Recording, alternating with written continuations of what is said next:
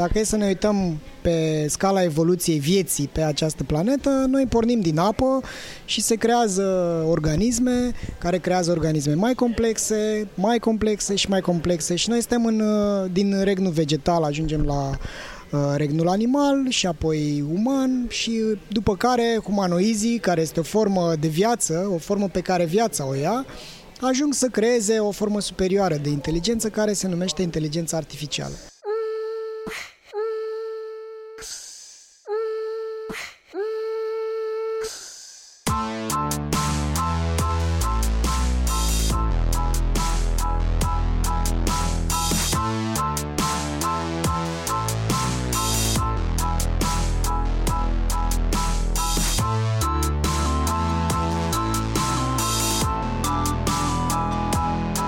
Salutare hurduchesterilor! Sunt tot acolo la evenimentul ăla unde îi luasem interviul lui uh, Andrei Radu. Am tot un Radu în față. Data asta îl cheamă Valentin, n-aveți nicio legătură. Nu, nu, nu, nu avem. Este uh, Valentin Radu de la OmniConvert și noi suntem în momentul ăsta la European Digital uh, Commerce, unde exact. ai fost într-un panel. Da. Cum a fost panelul? Eu am ieșit la mâncat.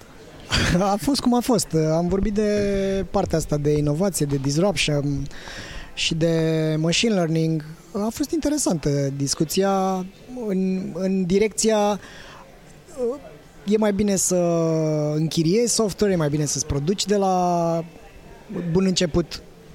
În principiu, destul de multă vorbărie, dar și chestii interesante. Tot timpul când te văd, sunt cu urechile ciulite. De data asta am ieșit afară pentru că te-au acoperit ceilalți speakeri. Uh-huh. Te știu deja de vreo 3 ani în prezentări, am fost și colegi de paneluri, nu știu dacă de paneluri, dar de scenă cu siguranță am fost prin uh, diferite ocazii. Pentru mine ești uh, personajul principal din A Beautiful Mind. L-ai văzut? da. Well, când vorbești tu, îmi imaginez că vezi cifrele. Ești o persoană foarte aplicată. Ok, ok, dar ce iese? Care este rezultatul? Și ca să ajungem la cum gândești tu, hai să înțelegem ce se întâmplă în momentul ăsta în mediul înconjurător de business și în digital marketing. Și hai să vorbim despre niște buzzword-uri și niște buzz concepts. Uh-huh. Zi-mi te rog frumos ce înseamnă AI sau inteligența artificială. AI înseamnă uh, Ai fost următoarea la piață? generație de inteligență care va, cum să zic, va prelua probabil friere planetei Pământ. Uh, dacă este să ne uităm așa la ce înseamnă cu adevărat inteligența artificială. Dacă e să ne uităm pe scala evoluției vieții pe această planetă, noi pornim din apă și se creează organisme care creează organisme mai complexe, mai complexe și mai complexe și noi suntem în, din regnul vegetal, ajungem la uh, regnul animal și apoi uman și după care humanoizii, care este o formă de viață, o formă pe care viața o ia, ajung să creeze o formă superioară de inteligență care se numește inteligența artificială. Probabil că noi din specia asta umană suntem cei care au uh, asistă sau contribuie pe baza acțiunilor și dorințelor lor, fără să aibă un obiectiv declarat și bine pus la punct în a crea o nouă formă de viață, dar vom da naștere unei forme de, de viață bazate pe mineral. Deci, practic, este inteligență a regnului mineral. Și cam asta înseamnă inteligența artificială. Că pașii până acolo trec prin. Avem nevoie să ne spună Waze cum ajungem și dacă am face niște algoritmi de machine learning care să determine drumul optim din punctul A în punctul B. Uh, noi așa ajungem să creăm această formă de, de viață. Pe scurt. Pe lung, pentru noi, marketerii sau cei din lumea digitală, există forma de machine learning care presupune tot un fel de if then go to, adică avem uh, o, un obiectiv și nu știm cum să ajungem la acel obiectiv. Și atunci determinăm un, o rețea neurală care se învață singură cum să ajungă din punctul A în punctul B. Și obiectivul să zicem că este, nu știu, în cazul nostru ce producem noi, mai multe conversii. Și noi dăm ținta și după care nu știm cum ajunge la ținta respectivă. Și asta este machine learning. După care, dacă e să vorbim de inteligență artificială, noi când vorbim de machine learning, vorbim de niște algoritmi care reușesc să se auto, autodezvolte astfel încât să-și atingă obiectivul. Dar obiectivul este foarte clar. Dacă este să ne uităm la cum humanoizii ajung din punctul A în punctul B, să zicem că obiectivul este să se spele pe dinți cineva. Și te trezești și primul lucru ar trebui să te duci să te speli pe dinți. Dar uh, vrei să mai uh, te uiți pe mobil să muți alarma cu 10 minute mai devreme data viitoare, că vrei tu să fii mai deștept și să fii early rising. Și după aia vezi o notificare și după care mai afli că pe Facebook nu știu ce s-a întâmplat și după aia ți-aduce aminte de un e-mail și după aia nu știu ce și tu în continuare obiectivul tău de la bun început era să te speli pe dinți. Cam așa funcționează humanoizii. Deci diferența fundamentală între un algoritm de machine learning și un uh, humanoid, da? o inteligență biologică, ar fi că pentru a ajunge din punctul A în punctul B, humanoidul o să treacă prin CD, Z, E, G, H, se va întoarce, va pierde mult timp și va fi defocusat, dar va învăța o grămadă de alte lucruri pe parcurs. Inteligența artificială generală, deci nu asta narrow, presupune că ai un obiectiv, dar tu poți să ai orice, alt, orice alt obiectiv, adică tu poți să înveți și tu poți să determini, să-ți schimbi pur și simplu obiectivul. Da? Cum vom ajunge acolo și când vom ajunge acolo, nu știm. Ce știm este că oamenii au avut capacitatea de a conserva energie fosilă și să, să genereze putere mecanică în afara ei și am putut să o comprimăm într-un motor din ăsta. Uite, ne uităm la o mașină care are 6 litri pistoane în vești și nu știu, și am conservat această putere mecanică, fizică, hardware. Acum suntem în faza în care conservăm putere conceptuală. Deci, cumva ajungem la putere de procesare a informației foarte mare. Iar această putere de procesare a informației va ajunge să aibă și autonomie. Gândește-te că atunci noi, humanoizii, vom putea să fim văzuți așa cum vedem noi niște cățeluși. Cam asta este diferența de inteligență între... Cam aia este scala, da? Nu o să putem să uh, procesăm atât de multă informație, fiindcă acest creieraș pe care îl avem are un procesor, să zicem că ar fi un 286 versus un uh, quantum computing. Dacă ești newbie, ce spui tu acum sună al dracului de apocaliptic. Dacă ai văzut cel puțin o dată Terminator, automat îți zboară gândul la Skynet. Da. Poate fi legitim să te gândești la asta? Cu siguranță pentru că noi nu știm ce urmează, adică nu avem uh, oamenii, noi ăștia, viața pe pământ în momentul de față, nu este guvernată de o inteligență umană unită, unificată. Deci nu, nu funcționăm ca albinele, nu avem un hive și nu urmărim pe un tătuca. Suntem fiecare de capul nostru, cu liberul arbitru, cu dorințe, fugind către împlinirea nevoilor și a dorințelor și fugind de frică și de suferință. Și nu avem, cumva, noi nu știm ce urmează pentru că nu ne concentrăm în a direcționa, în a limita, în a pune stop, în a putea să, cum să zic, să punem hățurile pe această inteligență artificială. Adică acum, as we're speaking, niște băieți undeva, în Australia, Noua Zeelandă sau Haiti, pot să creeze o mașinărie care să fie auto suficientă și care să poată aspira toată puterea de calcul la tuturor computerelor de pe planeta asta. Dar noi nu ne dăm seama de lucrul ăsta. Și păi... da, este cât se poate de apocaliptic un scenariu.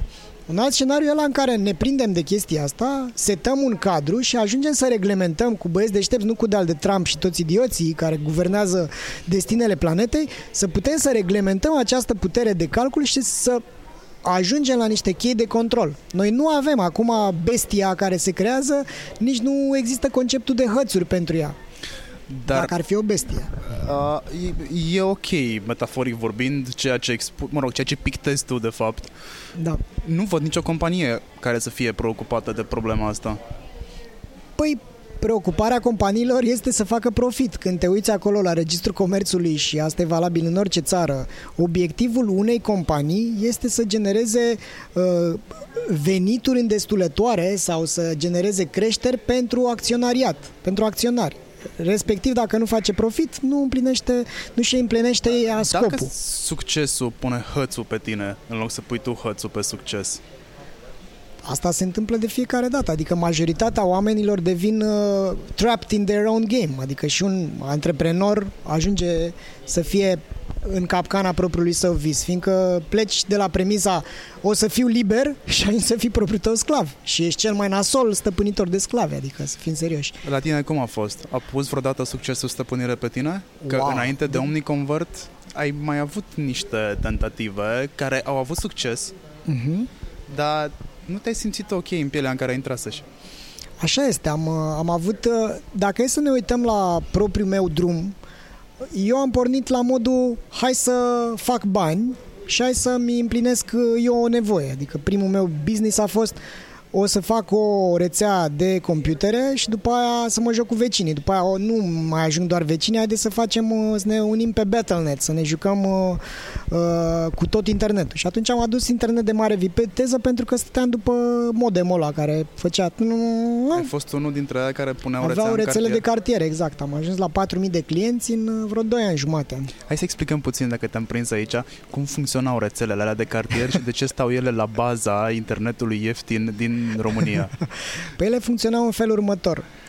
Uh, erau, erau niște vecini de regulă care se aliau. În cazul nostru, noi am închiriat uscătoria de la parterul blocului și am uh, rolul meu era să îmbârlig pe românește, să persuadez, să negociez cu administratorii de bloc, promițându-le că nu o să le stricăm terasa când o să ancorăm o grămadă de cabluri UTP de pe un bloc pe altul. Rețelele astea erau local area networks, adică LAN-urile până la rețelele de, de cartier erau folosite de companii care erau cât de cât mai evoluate tehnologic și care își puneau, își legau toate computerele să transfere și fișiere dintr-un, dintr-o parte într-alta.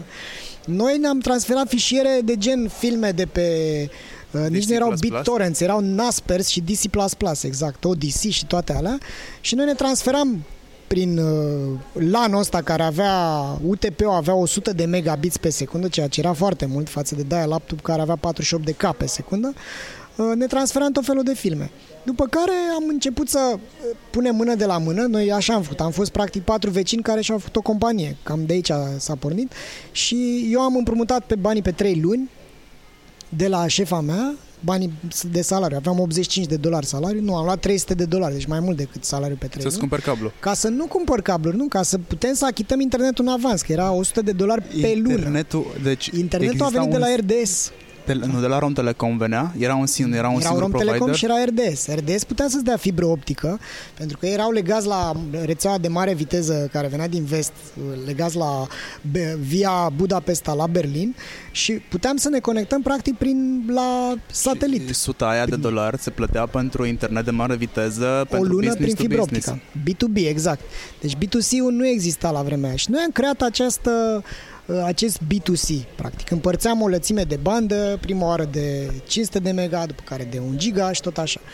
Și cam asta a fost uh, pasul. Dar dacă e să ne uităm pe axa timpului, revenind la dacă te uh, domină succesul pe tine sau dacă îl domini tu pe el, uh, eu am pornit de la ideea hai să-mi acopăr o nevoie și după care mă simțeam foarte bine, dar asta n-am văzut. Eu credeam că mă simt bine făcând bani, dar mă simțeam bine aducând bucurie în viețile oamenilor, fiindcă aveam vecini care mă priveau ca pe un salvator, fiindcă ei intrau pe Yahoo Messenger și vorbeau cu copiii lor și își transferau tot felul de chestii și puteau să își se reconecteze la copiii plecați în Italia, Spania, la cules de căpșuni și tot așa. Și atunci ei ne-au văzut ca pe un... Ăsta a fost combustibilul, dacă e să mă uit emoțional, că orice antreprenor, e, el se apucă de treabă crezând că o să facă niște cifre, dar sfârșește făcându-și niște emoții pozitive. Prin, se împlinește prin ceea ce este, nu prin ceea ce are. Dar diferența asta eu am învățat-o foarte târziu. Deci cred că acum vreo trei ani am fost în stare, când eram în Valea Plângerii, să mă prind că de fapt ce mă alimentează pe mine este bucuria sufletească a colegilor mei și a clienților mei. Dar până ajungi acolo ești uh, cum să zic, universul, natura umană te păcălește în direcția asta a banilor, a statusului, a orgolului, a egoului, dar eventually îți dai seama că ce te alimentează cu adevărat este această mulțumire, știi, când îți clipesc ochii de bucurie și vezi că omului lui ai făcut un bine, o chestie. Ce vârstă aveai când ai avut epifania?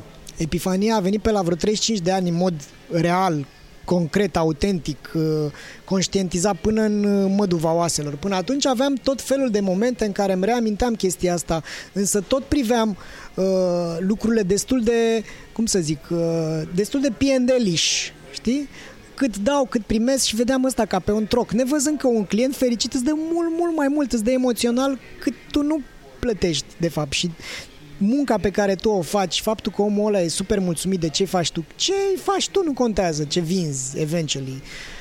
Asta este, combustibilul ăsta te duce mai departe, îți mărește încrederea în sine, îți, măre, îți mărește cumva cantitatea de uh, serotonină pe care nu ți-o schimbă altceva, adică în momentul în care, în care închizi un deal sau în momentul în care îți scrie un uh, uh client că, uite, stau uh, la un par de vin pe terasă și în sfârșit văd și eu realitatea businessului meu după 12 ani și îți mulțumesc mult, Valentin.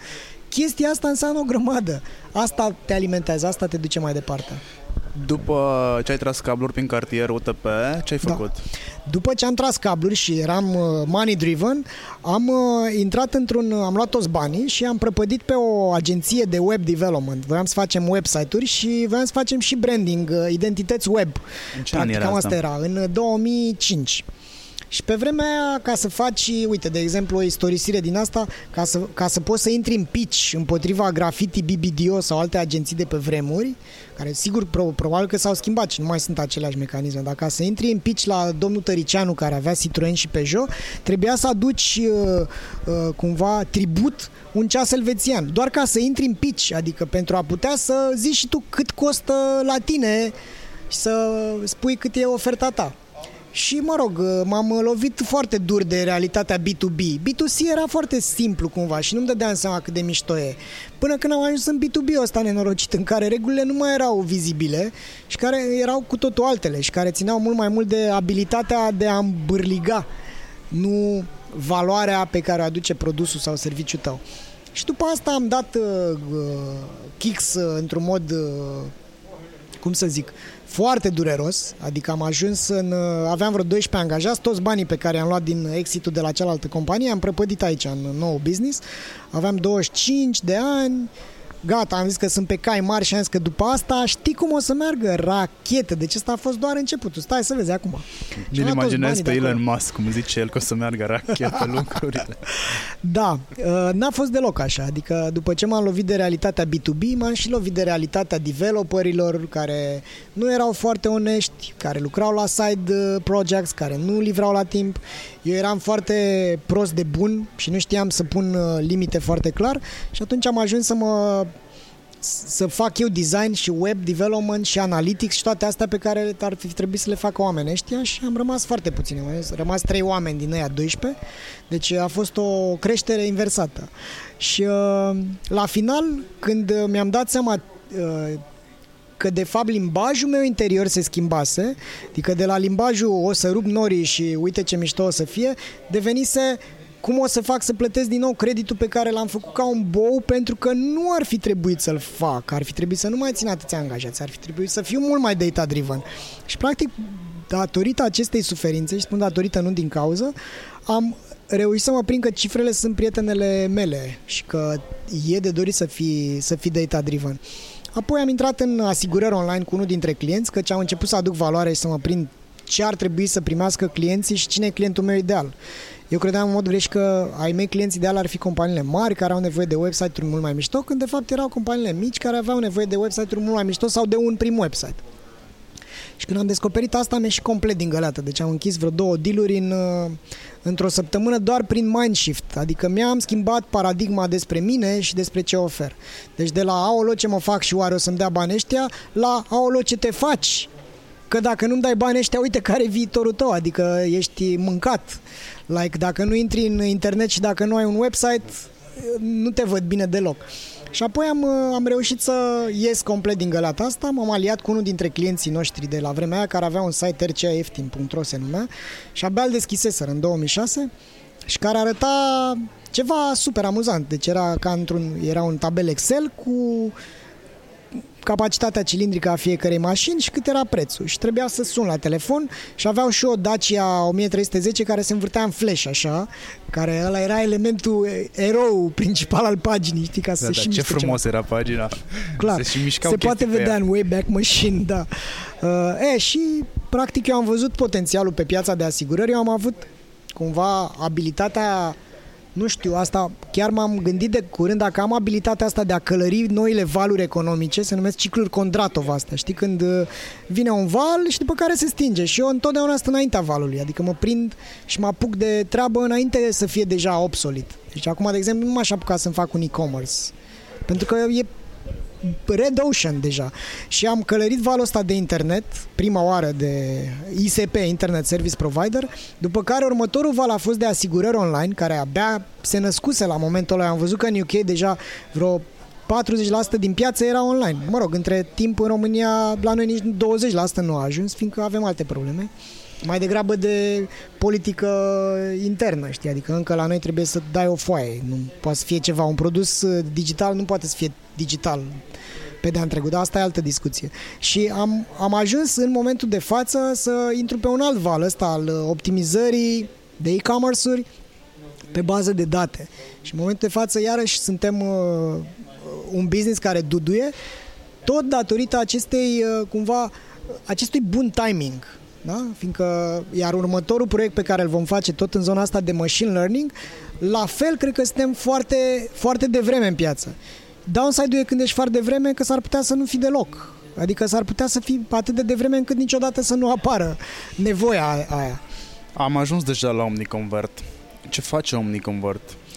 OmniConvert este inițial a pornit ca un service, uh, software as a service. Deci era un SaaS în 2013, pornise de la RCA ieftin, de la nevoia noastră de a converti mai bine clienții, vizitatorii în clienți și am... Lasă-mă să fac o paranteză. Te rog. RCA ieftin este proiectul tău de căpătâi sau este un proiect în care ai realizat că lucrurile sunt total altfel decât ai crezut până în momentul ăla?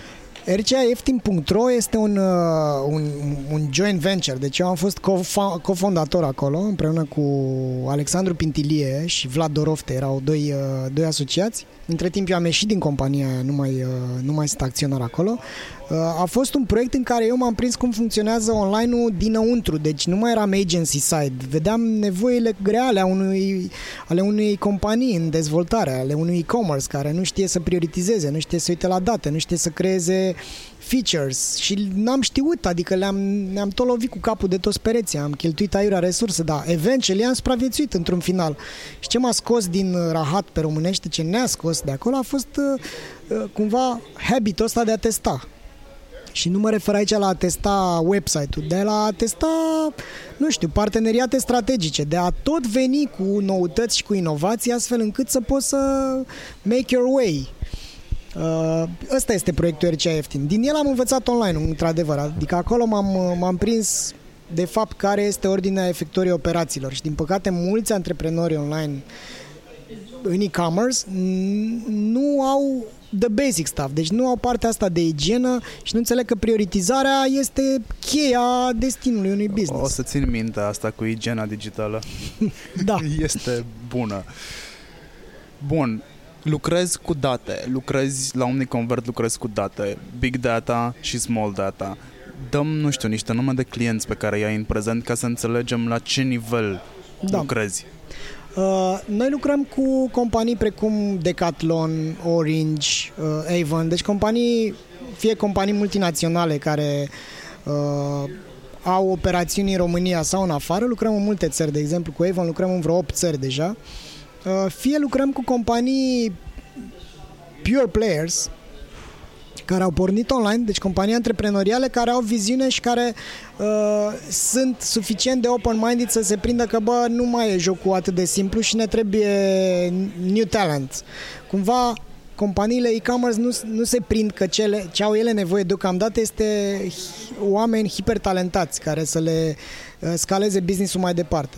Și, în schimb, companiile cu care lucrăm din, uh, din zona asta sunt uh, precum Lensa.ro, de exemplu, care e un client de suflet al nostru care e super driven de growth, adică înțelege datele și a prins o industrie foarte bună și bagă cărbun foarte mult. Deci cumva cam aștia sunt, uh, asta, asta este tipul nostru de clienți. Dar evident lucrăm și cu companii foarte mari din afară, cum e Whirlpool Global sau tot felul de companii foarte mari care au nevoie de uh, a transforma experiențele online ale clienților săi și au nevoie și de tehnologie. Noi am pornit prima oară ca un software as a service, dar am sfârșit în momentul de față ca un service as a software. Adică ne-am prins că, mă, de fapt, clienții noștri degeaba primesc acest uh, aparat super șmecher, că nu pot să-l folosească. Adică degeaba am făcut noi o tehnologie dacă oamenii uh, o iau, o plătesc degeaba și stau cu ea. Și atunci am pus, on top of software, am pus servicii. Și acum avem o echipă de, de oameni mai deștepți decât mine, care e ok în dezvoltarea unei afaceri de altfel, de care m-am prins la fel târziu. Am vrut tot timpul să fiu cel mai deștept, dar s-a dus. Uh, avem o echipă de oameni super talentați care identifică anomalii în date, oportunități de creștere și care schimbă, transformă website-urile până la capăt. Deci, de exemplu, cu cei de la Orange ajungem să transformăm site-ul și să-l versionăm în timp real, bypassând backlog-ul pe care l-au ei de la, deci, de la IT. Practic, monitorizezi business-ul 24 din 24 stochezi datele, analizezi datele și iei decizii inclusiv de UX, UI, exact. uh, promotions, uh, new commerce în catalog și așa mai departe. Deci, da, practic, practic oferi un overview asupra business-ului uh, ca întreg. Da, ne, ne, ne orientăm mai degrabă pe uh, generarea de creștere sănătoasă, bazându-ne pe date și pe tipare pe care noi le identificăm în, în date. După care acționăm pe baza unui uh, uh, unui calendar din asta de prioritizare în care schimbăm, transformăm site-ul evident cu acordul clientului astfel încât să genereze mai mult revenue per visitor. Bun. Ce înseamnă big data? Ce înseamnă big data? Big data, acest buzzword, înseamnă uh, să te uiți la toată nebunia asta de, de date de peste tot pe care nu le poate concepe, înțelege un creieraș de om și în baza creierii unui map se folosesc tot felul de termeni, de data lakes, whatever. Ideea este cum faci ca toate evenimentele care devin informații și care pot fi folosite pentru a genera predicții sau insight-uri de business, cum faci să le înțelegi și să le operezi practic pentru a-ți crește business-ul eventually. Big data este un termen care e destul de desumflat în momentul de față, deși e mare, pentru că nu e, nu e vorba despre big data itself, este vorba despre hidden gems in data. At the end of the day, ce te interesează nu este că efectul unor campanii sau efectul unor uh, noi linii de produse este X. Este să identifici factorii care generează creștere. Și chestia asta eu, eu nu, nu reușesc să nu rămân uimit de cât de mulți oameni care operează cu date, care fac data mining, data analytics, whatever, nu înțeleg că există un obiectiv de business care trebuie să fie aliniat cu obiectivul de interpretare de date. Și atunci ei nu fac decât să opereze, să scoată tot felul de rapoarte, eventual pe niște template-uri predefinite, fără să identifice tipare, fără să identifice anomalii în date. Orice interesează pe orice companie nu este să aibă like big data, interesează să aibă meaningful data, interesează să aibă insightful data. Și această chestiune e, e, e o chestie super uh, greu de achieve. E vorba despre întrebarea corectă până la urmă. Ai datele, dar nu știi ce să interoghezi. Da. Ok, hai să luăm sala asta în care suntem noi acum, de la hotel, care sunt datele la care te-ai uita ca să-mi dai un comportament al oamenilor în, păi... urmă, în ultimele 10 minute pe care aș putea să-l folosesc pentru o campanie pop-up rapidă aici în holul hotelului. Da, păi ar fi mișcarea ochilor oamenilor, intensitatea luminoasă din, din ambient, muzica, viteza cu care se mișcă oamenii, timpul mediu de staționare pe scaun, numărul de cuvinte, intensitatea vocii, sunt o grămadă de eventuri în momentul de față între noi. Da? Numărul de interacțiuni, numărul de uh, inflexiuni din voce, sunt o grămadă în momentul de față. Problema e că din toate astea, doar câteva contează.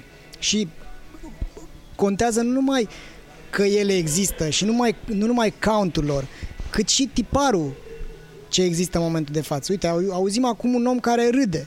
Deci nivelul lui de serotonină din creier este mai mare. Asta înseamnă că el este mult mai deschis pentru a face o acțiune. Și tot așa. Deci cumva cam astea sunt datele pe care noi le putem folosi. Deci dacă aș fi o tanti din aia care vrea să te păcălească să-ți mai vândă un, nu știu, ICOS din ăla, porcării din alea de țigări, acum la ei m-aș duce, pentru că ei sunt open, da? Un, un om care râde, cam asta face. Dar acum Astea sunt eventurile. Problema e cum le folosești pentru obiectivul tău. Și cei care câștigă, gen uh, the big players, câștigă pentru că folosesc aceste big data și le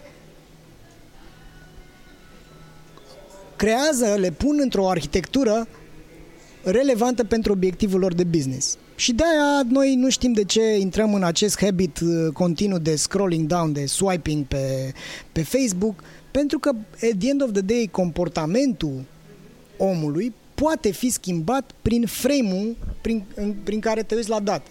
Și uite, asta e o chestie care la fel nu este prea conștientizată de o grămadă de marketeri care nu fac decât să comunice produse, preț, uh, imagini, nu știu ce, fără să-și dea seama că frame-ul e mai important decât conținutul. Deci noi în momentul de față am ajuns în, a, în, până într-acolo încât să cumpărăm rama, să nu ne mai intereseze tablou neapărat. Rama face toți banii.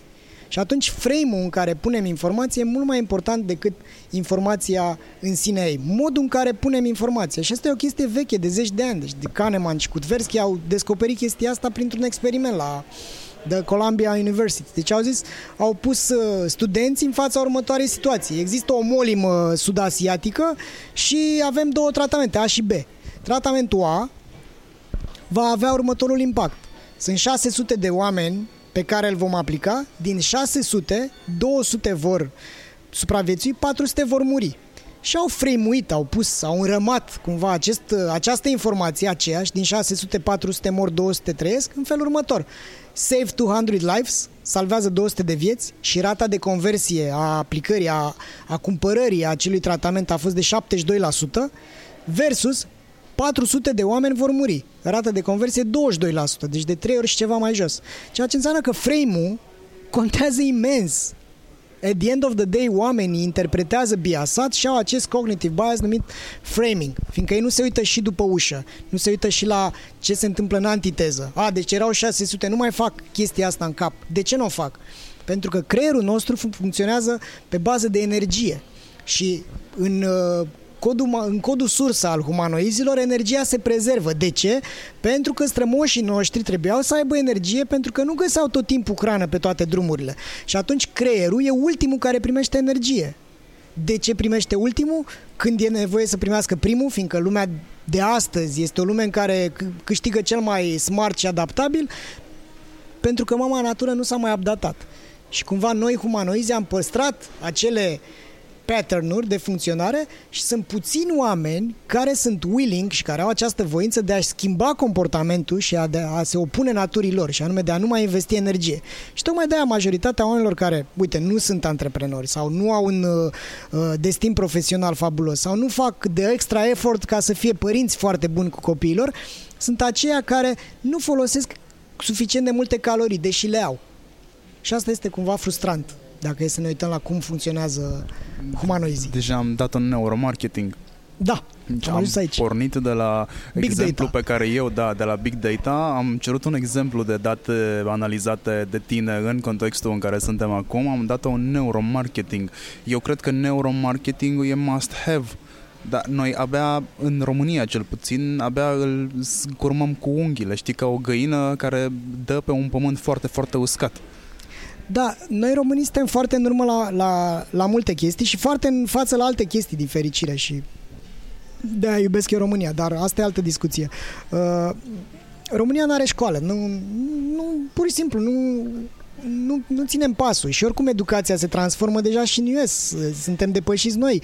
Uh, sistemul actual de învățământ formal la nivel planetar este depășit de viteza cu care informația se propagă. Deci nu mai avem timp să mai creăm cadru formal de educație pentru generațiile următoare. Și nu mai avem timp din două motive. Unul este că viteza este prea mare și alta este că volumul de date este prea mare. Și în, în clipa de față România sau românii sau noi, breazla noastră, de bula noastră, de digital marketing, e-commerce și o mai fi noi, este și ea decuplată, fiindcă hrana de informație pe care noi o primim nu este de calitatea cea mai mare. Deci cumva informația este deja perimată când ajunge la noi, pentru că o, o primim la a doua mână, la a treia mână. O primim de la oameni care nu sunt player globali. Și ne mai uităm cu nasul în ce a mai făcut Facebook, ce a mai făcut Apple, ce fel de device-uri au mai, au, au mai lansat și trăim ca niște consumatori, nu ca niște creatori. Deci pe, în arena globală nu ne ducem la vânat în afara țării noastre, cum o fac, nu știu, până și slovacii, de exemplu. Că e o țară atât de mică încât nu au ce să facă, sau slovenii. Sunt niște țări atât de mici încât nu, mai, nu poți să faci e-commerce acolo și de-aia faci uh, transfrontalier și te apuci să iei din China și să vinzi în Cehia și tu să stai în Slovacia. Sau cum o fac olandezii, care sunt maestrii comerțului încă de sute de ani. De ei o au în, cumva în ei înșiși, da? Deci este cumva uh, oarecum nativ să fii un bun comerciant, să identifici oportunități comerciale, să make the extra mile, să, să trăiești într-un cadru în care dacă nu te miști și dacă nu inovezi, mori, dispari și dormi în ghete. Prefer o persoană mă rog, îți place despre tine să crezi că ești o persoană care este mai atentă la small data decât la big data și crezi și dacă da, crezi că în small data îți stau multe răspunsuri? Uh, aici, de fapt, în, în, în ceea ce mă privește, uh, pe mine mă scot de multe ori din uh, încurcătură uh, momente de tip post-ascultare în care mă uit la gesturi mici, în care mă uit la mici frânturi de dintr-o comunicare, dintr-o conversație. Small data pentru mine sunt, uh, sunt sample-uri de, în care dacă mi-antrenez intuiția reușesc să iau o decizie coerentă. Eu în viața mea. Respectiv mai degrabă mă uit uh, la un om uh, care 95% dacă am un angajat, de exemplu, nu? sau am un interviu și vreau să recrutez pe cineva și mai degrabă mă uit la ultimul moment în care el uh, ține privirea în jos și nu face loc uh, cu viitorului său coleg care tocmai și-a luat cafeaua de la automat, decât să mă uit la absolut toate chestiile astea, fiindcă cine suntem noi? Suntem în micile gesturi, suntem în momentele în care suntem surprinși cu garda jos. Cine suntem noi în, în adevăr? Suntem ăia care suntem când nu se uită nimeni la noi. Trebuie să ai o minte foarte, trebuie să ai o minte foarte antrenată ca să vezi constant small data. Sunt una dintre persoanele care cred în small data și le văd constant o zic de N ori și dau drept exemplu uh, următorul fapt, că mă duc la cumpărături, nu mă duc să fac cumpărături, mă duc să iau și eu câte ceva, dar să fiu mai atent la ce face celălalt la raft. Și da. cred că marketingul acolo se face, nu se face în birouri, în spatele Excel-ului. În spatele Excel-ului te duci după ce ai fost la raft, să vezi da. dacă se pupă ce ai observat acolo cu ce ai tu în, în Excel. Da, ca să facem oamenii să înțeleagă mai bine, în fiecare dintre noi există un small data analyzer da. și îl, îl vezi, iese la suprafață în momentul în care, spre exemplu, te duci într-un oraș în care n-ai mai fost niciodată, și începi să vezi detalii pe care cel care te-a luat de la gară, autogar, nu aeroport, vede. nu le mai vede. Ăla este deja în small data, în, în big data, în FIPT, da. vede imaginea de ansamblu, dar tu vezi detaliile mici care pot să provoace uh, deja proverbiala uh, ruptură în matrice. Da, butterfly effect. Like. Da, butterfly effect. Cum pot eu, owner de business, să-mi folosesc singur uh, datele astea mari și mici. N-am bani de OmniConvert, n-am bani de nimic altceva. La ce trebuie să mă uit? Businessul meu crește de la o lună la alta, uh, nu știu, crește ca făt frumos într-un, în 10 ani, dar într-unul da. și s-ar putea să mă ia ce povesteam mai devreme, succesul prin surprindere. Mă uit la inteligența artificială, mă folosesc de ea, am o problemă cu inteligența artificială pentru că vorbesc adesea cu uh, prietenul meu Robert Catai, care are podcastul lui Catai. Mm-hmm. Uh, el a fost la un moment dat și încă este fascinat de uh, asistenții personali. Mm-hmm. Deci, asistentul personal pentru mine a trebuit să ajungă la nivelul lui Jarvis. Știi, ca să zic că, bă, într-adevăr, acolo avem inteligența artificială care este în slujba ta. Da.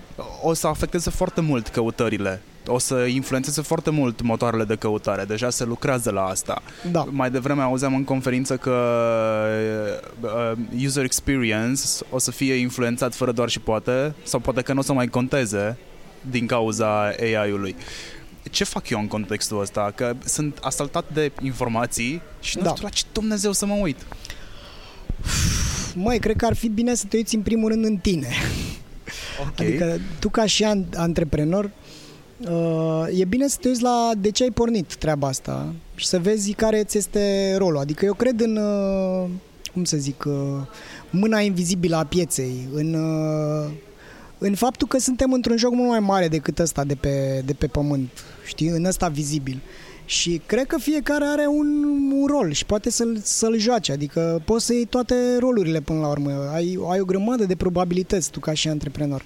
Important este să te uiți să vezi dacă în primul rând ești antreprenor, că nu toată lumea este și dacă te-ai decis să faci toate compromisurile de pe pământ și să-ți jertfești o grămadă de viață și să te uiți peste 10 ani în urmă și să zici ce am făcut cu viața mea și dacă ești willing să faci toate chestiile astea, do it, du-te mai departe și fii antreprenor.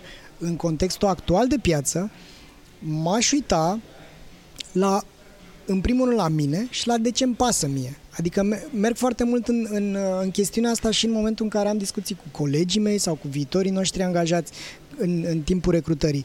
Ce-ți, de, de ce-ți pasă ție până la urmă? Fiindcă dacă faci ceva de care nu-ți pasă, doar fiindcă e o nouă oportunitate economică, o vei rata. Întotdeauna va fi unul căruia îi va păsa atât de mult încât va face de extra mile. Și atunci dacă raza ta de păsare e foarte mică pentru o anumită cauză sau într-un anumit joc economic, vei sfârși să alimentezi totul din creier, nu o să mai alimentezi și din inimă acel business. Și atunci e de dorit să te uiți la tine în contextul ăsta. Deci începe întotdeauna cu tine. Și trebuie să te uiți la care sunt lucrurile de care îți pasă, care sunt lucrurile la care ești bun sau poți deveni extraordinar de bun.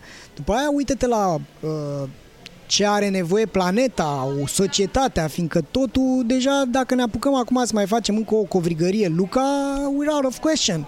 Nu despre asta e vorba, nu mai trebuie să mai mimăm, trebuie să inovăm, trebuie să vedem de ce are nevoie cu adevărat uh, planeta. Și când spun planeta, nu mă so- refer chiar la societatea umană.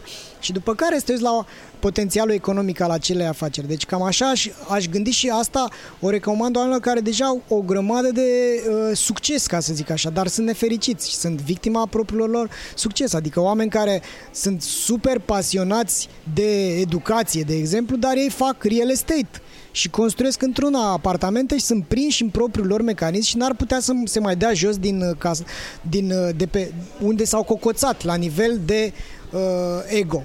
Pentru că ego-ul cere cifre și cere mai mult. Inima cere mai bine, mai frumos. Nu suntem o societate construită pe frână. Suntem? Nu suntem. Că noi mergem la nesfârșit când îmi povesteai mai devreme despre viteza cu care ne mișcăm, viteză care încurcă cumva educarea. Nu suntem în stare să updatăm un sistem de educare și nu vorbim local, vorbim la nivel global, când Da. sistemul nu se mai poate adapta. Îmi- Aveam imaginea uh, din desene animate în care motorul se plimbă la nesfârșit, la nesfârșit, la nesfârșit, la un moment dat, pf, crapă, pușcă, face implozie sau explozie. Implozie ar fi cazul fericit. Implozia împroșcă peste tot și mai sar și uh, uh, Schije. și schije, da, și s-ar putea să facă mai mult rău. Și mă gândesc că noi nu, avem, nu știm să ne oprim, cu atât mai mult cu cât suntem, avem comportament de consumator, nu de creator, cum ai spus, și cumva probabil dintr-o dorință de a ajunge anii de vest în care ne-am tot uitat în reviste Neckerman, în care ne-am tot uitat și am ținut doze de cola pe dulap Ca În un care- trofeu, da. da, în care mâncam de pe coaja bananei ca să nu se termine sau trăgeam de o banană o zi întreagă că era super delicatesă. Știi, că probabil că acum noi simțim nevoia să recuperăm timpul ăla în timp ce dacă te uiți puțin peste vest și overseas, oamenii încep să pună frână, s-au prins că nu asta este scopul primar, iar noi nu știm să ne oprim pentru că noi nu avem obiective, îmi dau seama, Dar din nu avem nici discuție. maturitate. Ce înseamnă Problema- maturitate? Maturitate înseamnă înțelepciune. Înțelepciune înseamnă mai mult decât inteligență. Înțelepciune înseamnă să nici nu mai faci ce știi că nu se face bine. Da? Deci nu e doar capacitatea de a pune informația, de a o lega, inteligență, intelegere. Și atunci maturitatea este despre curaj, că îți dai seama că nu faci ce trebuie, nu faci ce îți face bine, ești prins în continuare în imobiliare, deși tu ți-ai băga atenția și banii și resursele și energia în educare, ar trebui să ai curaj să te oprești din a te da pe roată ca hamsterul Da. și să realizezi că ești într-o cușcă și că cumva trebuie să ieși din ea. E, aia înseamnă că nu o să mai ai un venit, că nu o să mai fii obișnuit cu spendingurile de la mall din fiecare lună. Asta înseamnă să schimbi de fapt stilul de viață și să faci ce-ți spune inima, nu ce-ți spune mintea. Despre, Și de vorbeam Despre asta e vorba, știi? Să, să vezi când să-ți asculți mintea și când să-ți de asculți câte inima. ori ai renunțat la ceea ce făceai și erai pe val și ai luat-o iară de la capăt cu altceva. Cred că am luat-o de zeci de ori, din, bă, cel puțin în micro, micro testele astea pe care le-am făcut, am luat-o de zeci de ori. Am refuzat o grămadă de clienți care uh, ne-ar fi adus foarte mulți bani doar pentru că, nu știu, vindeau arme sau uh, vindeau uh, chestii din astea, uh, nicotină, chestii care, după mine, generează habituri nesănătoase pentru oameni. Vindeau uh, uh, site-uri de tip adult. Am refuzat un exit pe câteva milioane de la niște o companie de evrei care trăiau din adult websites și din Forex. Am făcut asta. Am renunțat la asta, dar știi de ce renunț? Uite, e un, e un joc super, uh, super interesant. Cred că renunț de la valori, adică eventually dacă ți-ai, uh, ți-ai făcut o arhitectură a caracterului și uh, ți-ai dat seama care sunt valorile pentru tine și dacă ceea ce e valoros pentru tine nu sunt banii, care oricum sunt zerouri și nu sunt valori, ajungi să iei decizii uh, înțelepte și astea vin cumva, cred că și din copilărie. Adică, eventually, s-ar putea să renunți. Uite, cum au renunțat oamenii, au renunțat la niște milioane, sunt oameni care au renunțat la miliarde, oamenii care au fondat WhatsApp, nu? Dacă ne uităm la istoria lor, au zis, de la bunica mea am învățat să nu, să nu pun uh, banii înaintea oamenilor. Și cred că alea sunt momentele când am, am luat decizii de, de genul ăsta, însă sunt departe. Deocamdată, uite, o decizie uh, super importantă pe care uh, trebuie să o iau, nu o iau, adică o amân și anume aceea de a rupe mult mai mult din timpul profesional către timpul de familie. Sunt părinte, am doi copii și trebuie să stau și mai mult cu ei. Adică deja stau cât stă un om care e angajat, dar eu aș putea să fac și mai mult. Eu aș putea să-mi iau o zi pe săptămână extra în care stau doar cu copiii. Aș putea face asta. Nu mă, nu mă oprește nimeni. Nu, nu e ca și cum aș risca ceva, înțelegi? Dar mecanismul merge acolo și growth-ul și ideea de growth uh, economic primează deocamdată. Cred că o să te orientez mai mult către viața de familie și am studiat. Am studiat pentru că am avut și eu un breakdown de genul ăsta și am început să mă uit foarte mult în jur la comportamentul oamenilor, am început deja să văd pattern-urile problemelor în cuplu doar după cum se încruntă oamenii, nici nu mai vorbesc despre cum aud că vorbesc la telefon sau așa mai departe și te-am auzit folosind cumva imperativul, trebuie. Cred că în momentul în care o să renunți la asta, La a trebui. da, la a trebui și o să devină îmi doresc și voi obține, atunci voi face switch-ul de la mai mult timp la birou la mai mult timp acasă cu uh, familia ai mei, copii și așa mai departe. Cred că abia atunci ajungi într-adevăr la acea maturitate despre care toți povestesc. Măi, fiecare are jocul, jocul psihologic, jocul interior e, e un joc super perfid, pentru că îl- tu, noi mergem, dacă e să ne mutăm de la ce o să facă AI-ul și cum e cu umanitatea, dacă e să ne uităm la jocul nostru psihic, i- interior este un joc foarte perfid, fiindcă noi avem niște engrame care funcționează, adică mintea curge pe niște albi de râu gata stabilită de ani, de zeci de ani și am repetat de o grămadă de ori acele, același tipare de gândire. Uh, ori în, în cazul meu ăsta, a trebui ăsta, uh, e de la overachiever, din spatele. Deci cumva biasul meu este că I must do that. E imperativ să fac chestiunea asta. Dar de ce este așa? Pentru că modul meu de schimbare a fost întotdeauna gata, enough is enough. Eu n-am făcut schimbări, uh, Treptat. n-am tranziționat așa încet, încet de la ceva la altceva. De, de exemplu, eu când mi-am, în 2017, când am făcut o ruptură completă de, de mindset și de behavior, uh, a fost după o retragere de 10 zile de meditație, în care n-am mai vorbit nimic. 10 zile am tăcut din gură, n-am mai vorbit gura asta nimic.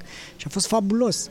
Ori dacă nu faci mișcări din astea, ruperi de ritm complete, cel puțin pe mine, pe, pe pe tiparul meu de gândire, dacă nu fac mișcări din astea uh, bruște, nu ajung să provoc schimbarea și e nevoie de multă masă critică decizională și de multă voință pentru a schimba direcția pe care curge râul. Adică eu văd la, pe mine însumi, adică la final uh, nu e despre ce ajungi să ai și nici măcar ceea ce ajungi să faci. Poate este despre ce ajungi să devii pentru că singurul lucru pe care îl poți dărui cu adevărat ești tu însuți, propriul tău model, propriul tău exemplu, prin ceea ce ai devenit. Și atunci devenirea asta interioară e foarte complexă și, și greu de obținut. Ce te enervează cel mai mult odată la un antreprenor, uh-huh. apoi la un om care spune, pretinde sau este un om de marketing? La un antreprenor o să spun la mine, că practic știi cum e, testul ăsta îl dau și eu când, când, fac, uh, când fac angajări, de exemplu, întreb, uh, spunem cum sunt români în cinci adjective, dar acum o să mă dau în vilag la viitorii candidați. Știi, și dacă ei spun că sunt, uh, nu știu, anapoda sau sunt răi sau sunt leneși, știți ce spune asta? Adică n-ai putea să vezi ceea ce nu e deja în tine. În cazul unui antreprenor ce mă, inter- ce mă enervează, ce mă frustrează este potențialul neexprimat, adică neexploatat. Întotdeauna avem un potențial mai mare decât uh, manifestăm și fiindcă suntem căpoși și încăpățânați, cum spunea Marius uh, Ștefan de la Autonom, uh, primul pas ca să ieși din groapă este să te oprești din săpat. Știi? Și noi nu facem fix Depinde în ce asta. celulă ești. da. Uh, cred că asta mă, e un soi de perseverență în a face tot cum ai făcut și reinventarea unui antreprenor se întâmplă până la un anumit nivel. De la un nivel încolo, cred că un antreprenor uh, trebuie să renunțe la a mai fi antreprenor. Pur și simplu trebuie să se concedieze din, și din funcția asta de antreprenor. Să, să poată să uh, conecteze multi-brains la afacerea sa. De exemplu, în, uh, în, în ce văd eu, în cum văd eu lucrurile, România încă nu are uh, tipuri de uh, afaceri, are câteva, dar foarte puține afaceri sunt uh, multi-brain, știi? Adică avem exemple cum sunt, nu știu, Google, nu? Cu Sergey adică... Brin și Larry și tot așa. Noi nu avem antreprenori care să fie complementar și care chiar să joace în echipă. Avem foarte mult ego ăsta, știi, și ne, ne, ne suntem dezbinați, asta o spun și studiile cu psihologia poporului român și știm că doar 3% dintre români au încredere în România. Deci gândește-te cum, tre- cum ar fi într-o companie în care doar 3% dintre angajați au încredere în, în uh, destinul acelei companii. Deci cam, cam asta este ce mă frustrează la un antreprenor în momentul de față, că nu ne, nu ne oprim și nu ne dăm jos mantia asta de tătucă, șef, lider Maximus, că suntem varză dacă nu facem chestia asta.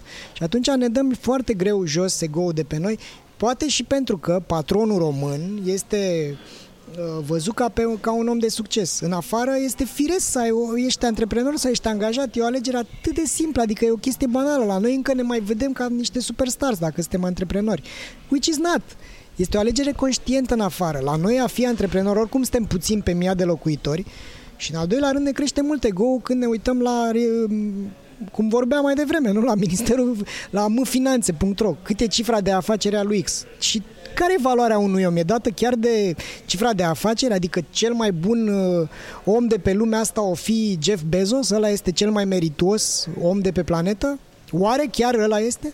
Which is not. Adică, eventually, nu știu, sunt... Uh, dacă ne uităm în uh, istoria umanității, au fost puțini antreprenori, istoric, care chiar au mutat umanitatea de la 0 la 1 sau de la 1 la 10.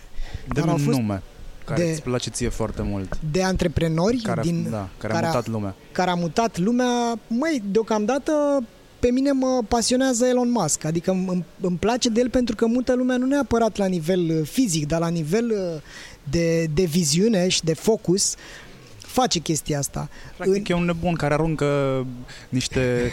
uh, dai să o iau mai plastic ca să fiu înțeles de, to- de toată lumea.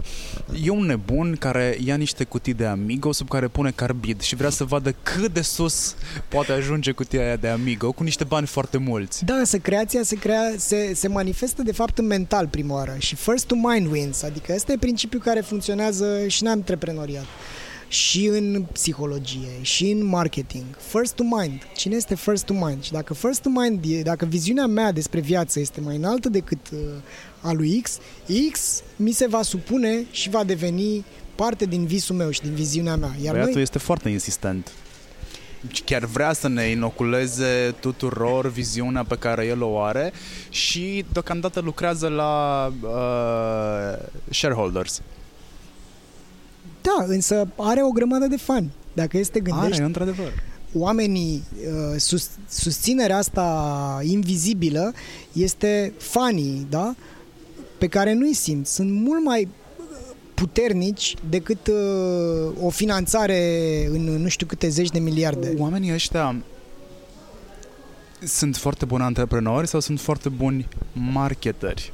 Man, un foarte bun antreprenor este ăla care exprimă coerent și persuasiv un vis atât de înalt și de mișto, o viziune despre cum va arăta și cum poate arăta realitatea și produce acel vis cu banii altora.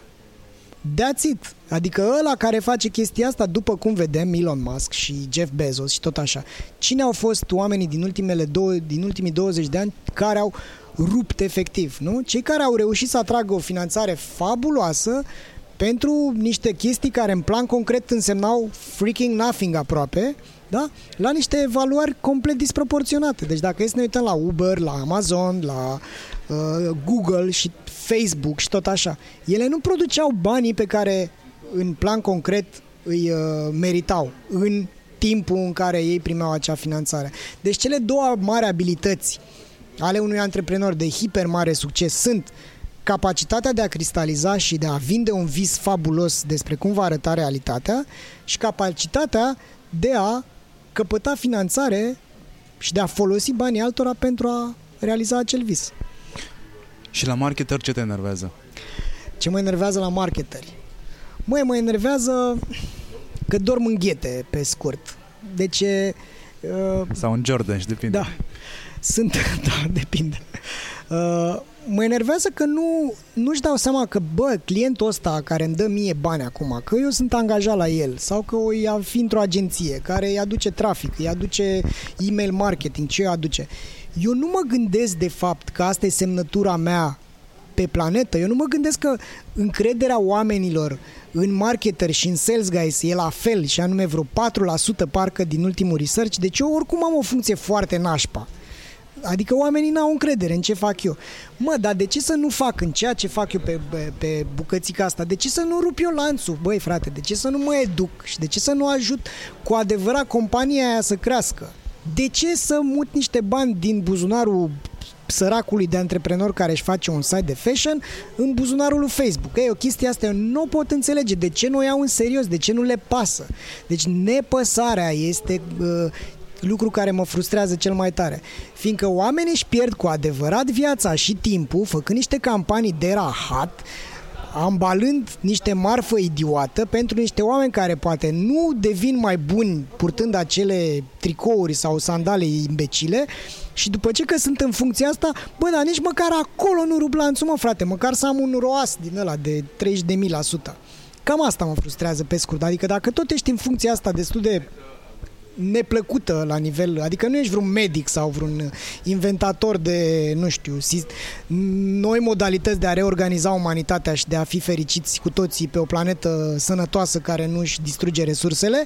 Deci dacă nu ești ăsta și ești un marketer, măcar în perimetrul al tău, rupe, bă, frate, lanțul și adu valoare. Fiindcă dacă aduci valoare și banii pentru tine vor veni inerent. Adică în experiența mea, când am dat valoare, banii s-au ținut după mine cum se ține umbra după mine. Deci nu ai cum să scapi de bani dacă tu dai valoare. Însă marketerii nu observă chestia asta și uh, manipulează datele, spun că X e de fapt cu nu știu cât la sută într-un context, că știi cum e, cifrele se pot interpreta destul de ușor, nu? Dacă te uiți în Facebook la ce... Uh... Cifrele nu pot fi interpretate până nu ajungi marketer. Când ajungi marketer poți să le interpretezi. Exact, da. Uh, Valentin, vreau să le dai oamenilor o temă de gândire după ce au închis ei uh, podcastul ăsta, da. după ce au, uh, au închis ei podcastul ăsta, să se gândească cel puțin 15 minute la ceea ce urmează să le spui tu acum. tough mission, deci cel puțin 15 minute. Știi? Mm-hmm. Filmele alea bune sunt Da. alea care te fac să te gândești în timp ce te speli pe dinți. Da. Uh, tema recurentă este, după mine, uh, cum o să faci tu, ăsta care asculți acum, ca la 90 de ani să te uiți în urmă și să-ți dai seama că chiar nu ai trăit degeaba. Și pentru a ajunge acolo, în, în punctul ăla, e de dorit să te gândești cine ești tu cu adevărat în tot ansamblul ăsta? Ai, ai așa o putere nemărginită de a te schimba, adică ești, ai liberul arbitru, ești născut într-o țară care, deși pare ea cum e, îți dă atât de multe oportunități și ai capacitatea de a crea.